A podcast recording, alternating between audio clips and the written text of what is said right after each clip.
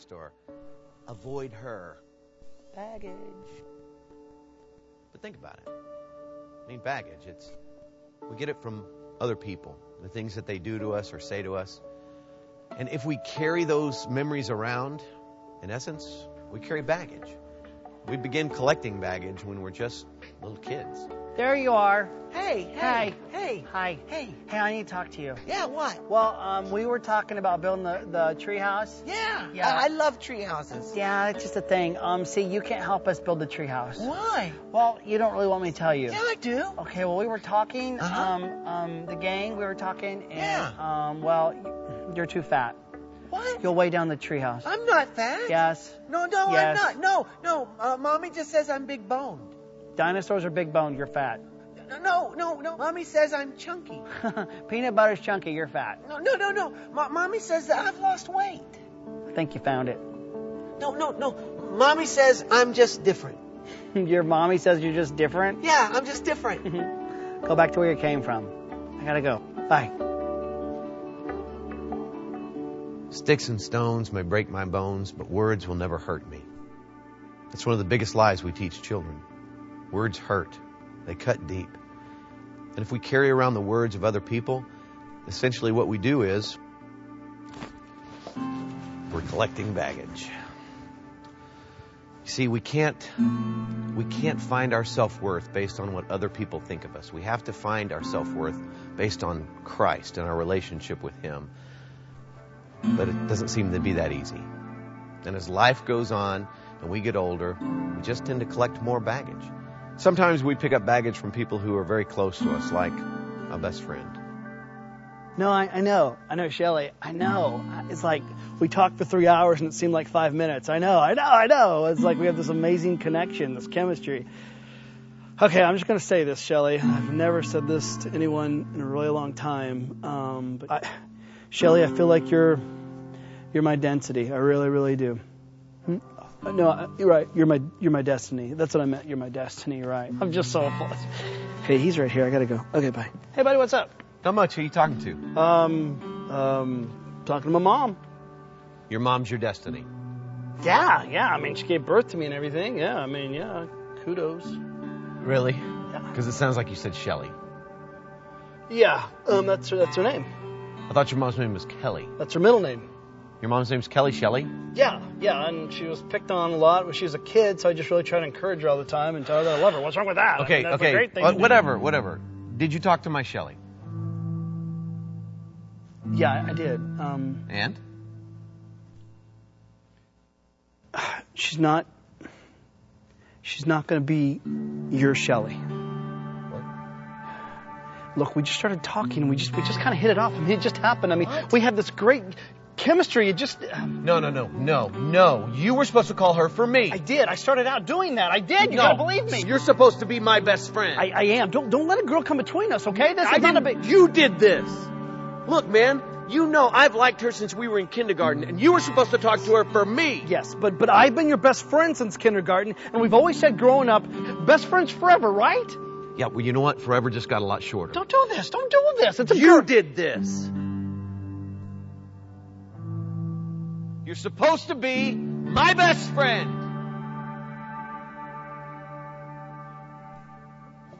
And our friends. They're just trying to get through life the same way we are. And sometimes they're going to make poor choices, and we can either learn to forgive them or we can pick up more baggage. You know, the truth about baggage is we don't need other people to load it on us. We do a pretty good job of dumping baggage on ourselves when we compare ourselves to others. We think things like, oh, if I could be as popular as they are, if I could be as gifted and talented as they are, but I'm not. I- I'm a loser. I'm no good. And when we think that, we pick up more baggage. Or we find ourselves thinking, they have it made. And why is life so easy for them and so hard for me? I'm never going to make it. And when we buy into that lie,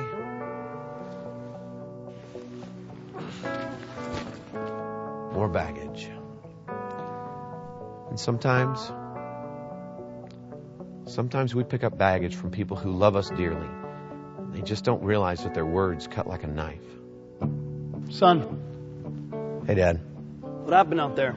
Uh, um, the ball slipped. The, the lights got in my eyes. It was, The lights got in your eyes. yeah, You know that's what cost us the game, don't you? yeah. The ball slipped. How many times have I gotten up in the morning before 5 a.m., before I go to work, to work on the stuff with you? Huh? There were scouts out there. You realize that? Dad, the ball slipped. The ball slipped. It did. I mean, what what do you Hey, want? me to- coach. Huh? No. Butterfingers, yeah. We're going to work with him. Uh huh. All right. See you later. Are you crying? No. Well, don't. Pull it together. People are watching. I want you to grab your stuff. I'm going to go to the car and I'll meet you there, all right? Dad, I'm just disappointed in you, all right? These were our dreams, right? Grab your stuff.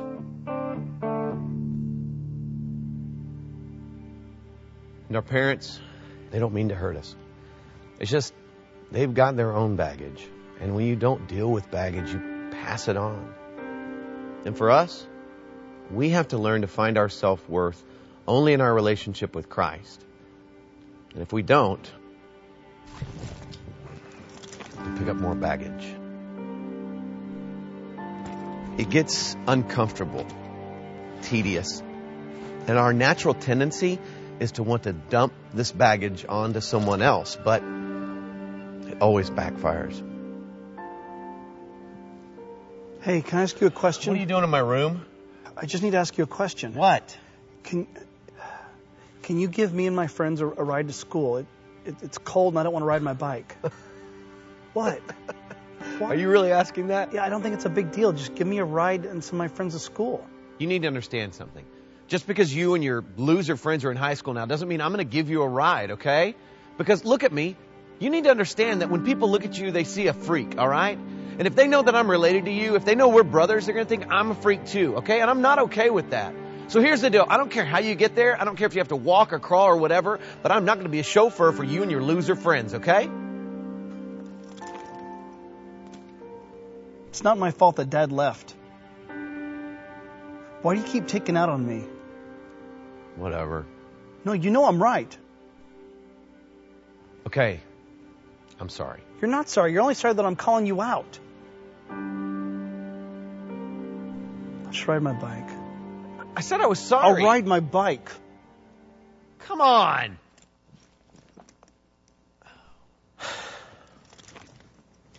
And in the process of trying to dump our baggage on someone else, inevitably what happens is we pick up more baggage. And then there's that one. My sin. My secret sin.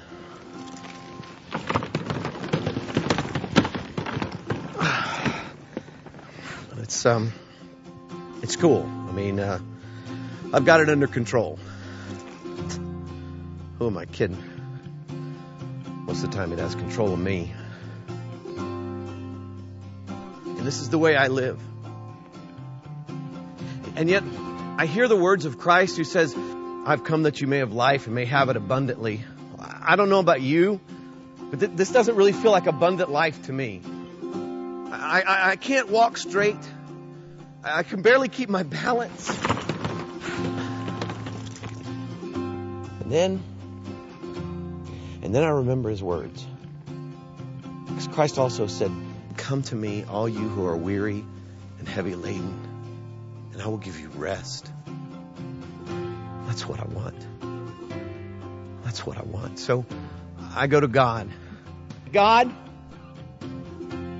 please, if you're willing, would you take this baggage from me? because God, I'm miserable and I can't live this way anymore. Please take it.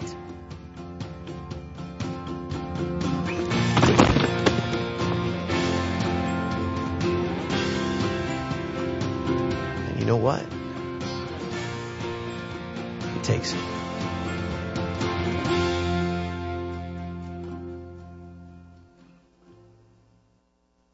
Good morning. Matthew 11:28. We just heard it. Uh, Come to me, all who are weary and heavy burdened, and I will give you rest. What an incredible opportunity he presents us, doesn't he? You know, some of us have been sitting in church pews or church seats for years. Uh, for some of you, this might be your first time uh, in, in a room in, inside of a church building, worshiping God on a Sunday morning. For all of us, this invitation is available in Matthew 11:28 as Jesus has "Come to me and you'll find rest." Although we all share this opportunity, for some reason, I believe, like myself, many of us as Christians, uh, we continue to struggle uh, with this, don't we? This, this, this finding of rest. You know, there's a freedom that's found in Christ. And yet, sometimes I find myself being more defined uh, by my baggage, by the things I've experienced in life, by the words that have cut me down, um, by the image that I, I have of myself, by all the experiences, um, by my sin. I, I, I'd find myself more defined by all of these, this heavy burden that I'm carrying around for some reason, rather than feeling this free, uh, this freedom in Christ, this rest and this peace. Um, there's a reason I believe for this, and that's that's the reason for that. I believe is that as Jesus says, "Come to me, and you'll find rest." There's something that has to take place there, uh, and that thing that has to take place is surrender. And the reason I believe I continue to struggle in my life to find rest in Jesus, the reason that I continue to, to struggle and have freedom in Christ is because surrender is necessary, and surrender isn't always easy. Um, there's a, a, lot in regards to surrender. Um, you know, it's, it's, that video did a great job of describing to us, didn't it? Just how, how we kind of pick up things, how we hold on to things throughout life, and that impacts and affects who we are and how we live our life and the decisions we make. Um, it looked pretty easy, didn't it? You know, we've been given this opportunity. Why wouldn't we all take it, right? You know, I've titled my sermon this morning, Hand It Over, so there you go, I'm done. Just hand it over. All right? Is that good? You guys all content? um, you know, there has to be part of us that just wonders, and, and as we struggle with this and we find ourselves actually feeling burdened with life as we're living in Christ, even, what's going on? Where's this freedom? Where's this rest that I, I once experienced that's promised to me in Christ, and how do I experience this? I want to review. This is review for many of us. This might be new for some of us. Um, but I find it important for myself to continue reviewing this, just, just the subject of surrender. What does it look like? How does it live, live itself out in my life? And so I'm going to go over just six key aspects of surrender this morning, as briefly as possible, as a reminder for us to continually surrender to Christ.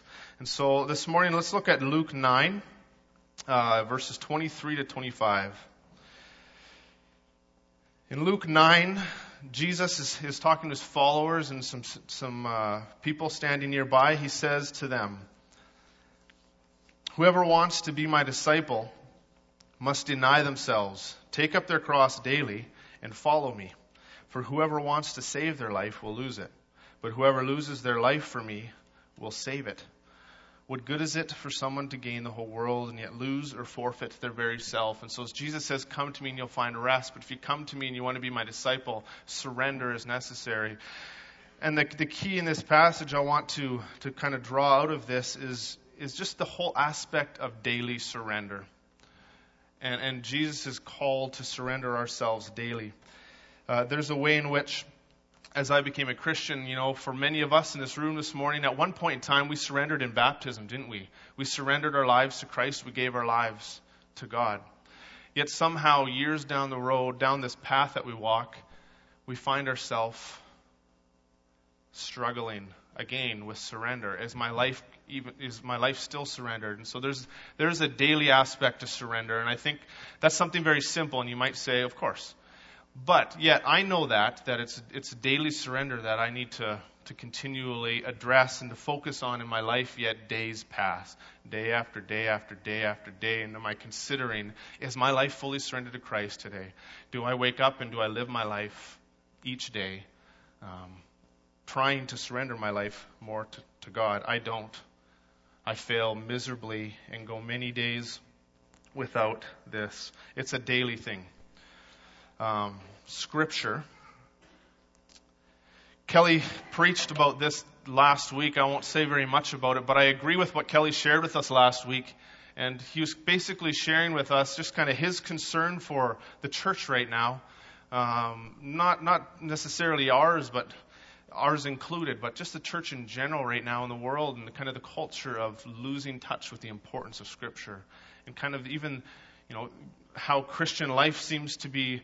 Many Christian lives seem to be not emphasizing the importance of Scripture and struggling to really have uh, Scripture be important in their life. I believe that surrender involves passion for Scripture. That's a challenging statement if you consider that. I believe that, that they're one and the same. One doesn't exist without the other. If I just consider whether or not I'm surrendered to Christ, how can I, how can I not have a passion for Scripture? Scripture is where Christ exists. That's where I learn of His teachings. That, you know, if, if my will, if my will is to have God's will, to have God's path uh, laid out before me, there, there's a sense in which Scripture is it has to be important to me. I have to be passionate about Scripture. And, you know, I grew up in church, and it was very easy for me as I grew up in church to, to kind of, uh, you know, especially as a young child and into my junior high years, to begin thinking of reading Scripture as a command from God, as something that I had to do. And as I created my kind of list of things I have to do to be a Christian, Scripture became became a burden to me. And Scripture just became something God just wanted me to do. Uh, he wanted me to read Scripture. Um, as strange as it sounds, uh, you know, I'd argue this morning that God doesn't want us to simply read Scripture for the sake of Scripture. God desires our hearts, He desires our lives surrendered to Him. And if we are to surrender our lives to Him, how can we do that? I don't think it can happen apart from Scripture. And if we draw that connection, it becomes far easier to make Scripture part of our daily lives and have our lives actually sh- shaped by Scripture. And so daily, our lives need to be shaped by Scripture. Prayer is another important aspect of surrender that I struggle with. There's a few a few years ago, it was about two years ago now. Uh, at one point in my life, this thought just randomly popped into my head as I was at a point where I was just struggling with prayer and being in prayer um, on a regular basis. The thought popped into my head is, the, is a Christian life that's void of prayer even a Christian life? And what led me to that, obviously, is, is just a very simple, and it should be an obvious fact to us, right? If my heart is surrendered to Christ, my heart or my life is poured out in prayer. I don't believe it's possible for, for one to have a relationship with God, to live out the will of God in their life, to, to surrender their actual life to God and have God lead them, apart from a life that's poured out in prayer. This instrument that we have to have communication with God, to seek His will, to actually, uh, in a literal way, pour our heart out before Him. Yet, at times, for some reason in my life, my life is void of prayer. I believe that our hearts must be directed in prayer. And if our lives truly are surrendered to Christ, then daily we're pouring ourselves out in prayer. And choices. Um, how many hundreds of choices do we make each day? I believe that surrender involves every choice that we make uh, in life. You know, we all wake up in the morning. Um, we have to decide what we're going to wear. For some of us, we take more time than others. Um, you know, we decide what we're going to eat for breakfast. What route are we going to drive as we go to work today? How am I going to respond to my boss who I dislike? Is what I have to struggle with each each day. Um, not really.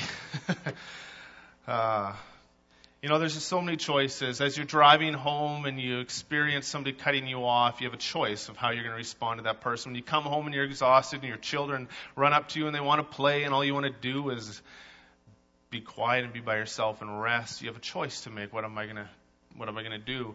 You know, when you, when you in an argument with your spouse, when somebody actually who you dislike wants to spend time with you, you have a choice that, that you can make. Um, there's a lot of simple choices, there's a lot of difficult choices we have to make each day. I believe that being surrendered to Christ involves every choice that we make. I just ask you a few questions. These are questions that kind of they move through my mind as I consider am I surrendered to Christ? How often do I ask myself what God's desire is while making my choices? How and how would my life look different if if when I was making each choice, it was it's not like a big I'm not I'm going to sit here and meditate for for an hour upon each choice, but just a simple thought and just having our choices shaped by what God's will is for our lives. I believe our lives would look much different and our lives would be more fully surrendered to God if we if we did that. Um, sin I'm moving too fast. This is a big one. And you might wonder why I'd even talk about sin in regard to surrender. You know, it's easy to think, man, I struggle with surrender because I have all these things that I don't want to give up in life.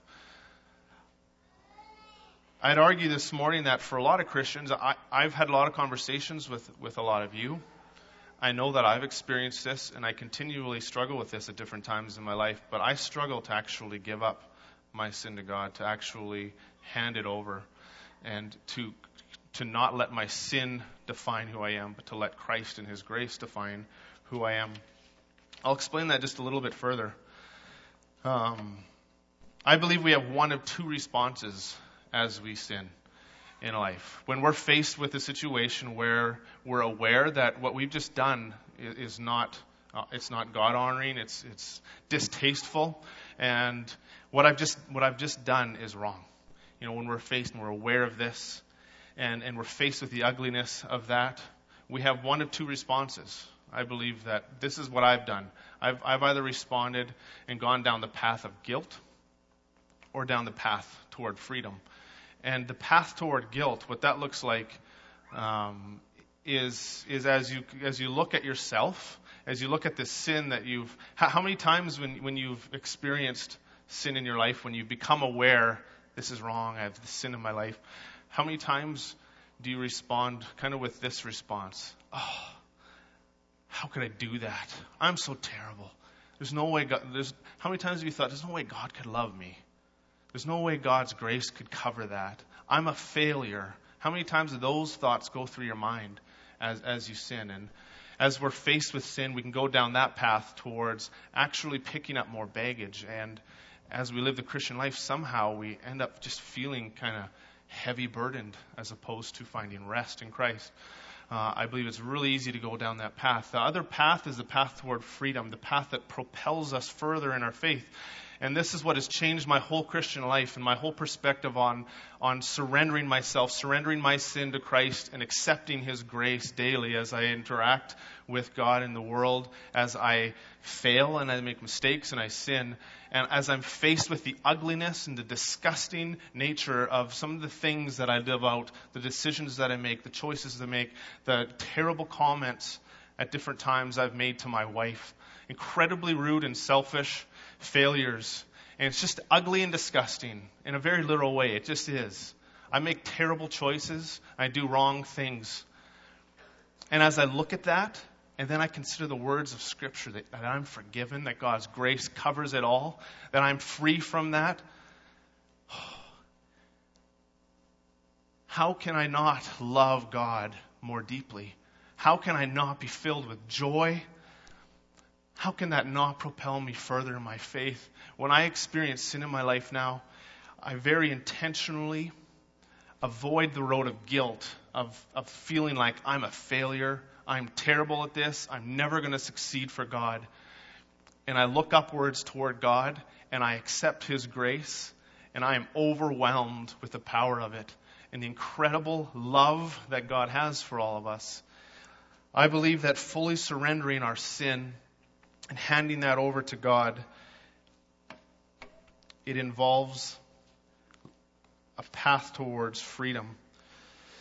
Our sin should actually propel us further in our faith. And lastly, I'd just like to talk about our image for just a moment. I want to ask you a quick question. How would you describe yourself? if just if I were to ask you, Mike, this morning, you don't have to do it for us, but for any of you, if I just asked you this morning, how would you describe yourself? Like, where would you start? Would you start with some physical characteristics? Would you start with maybe your personality? Um, you know, would you start with your job, your family? How would you describe yourself?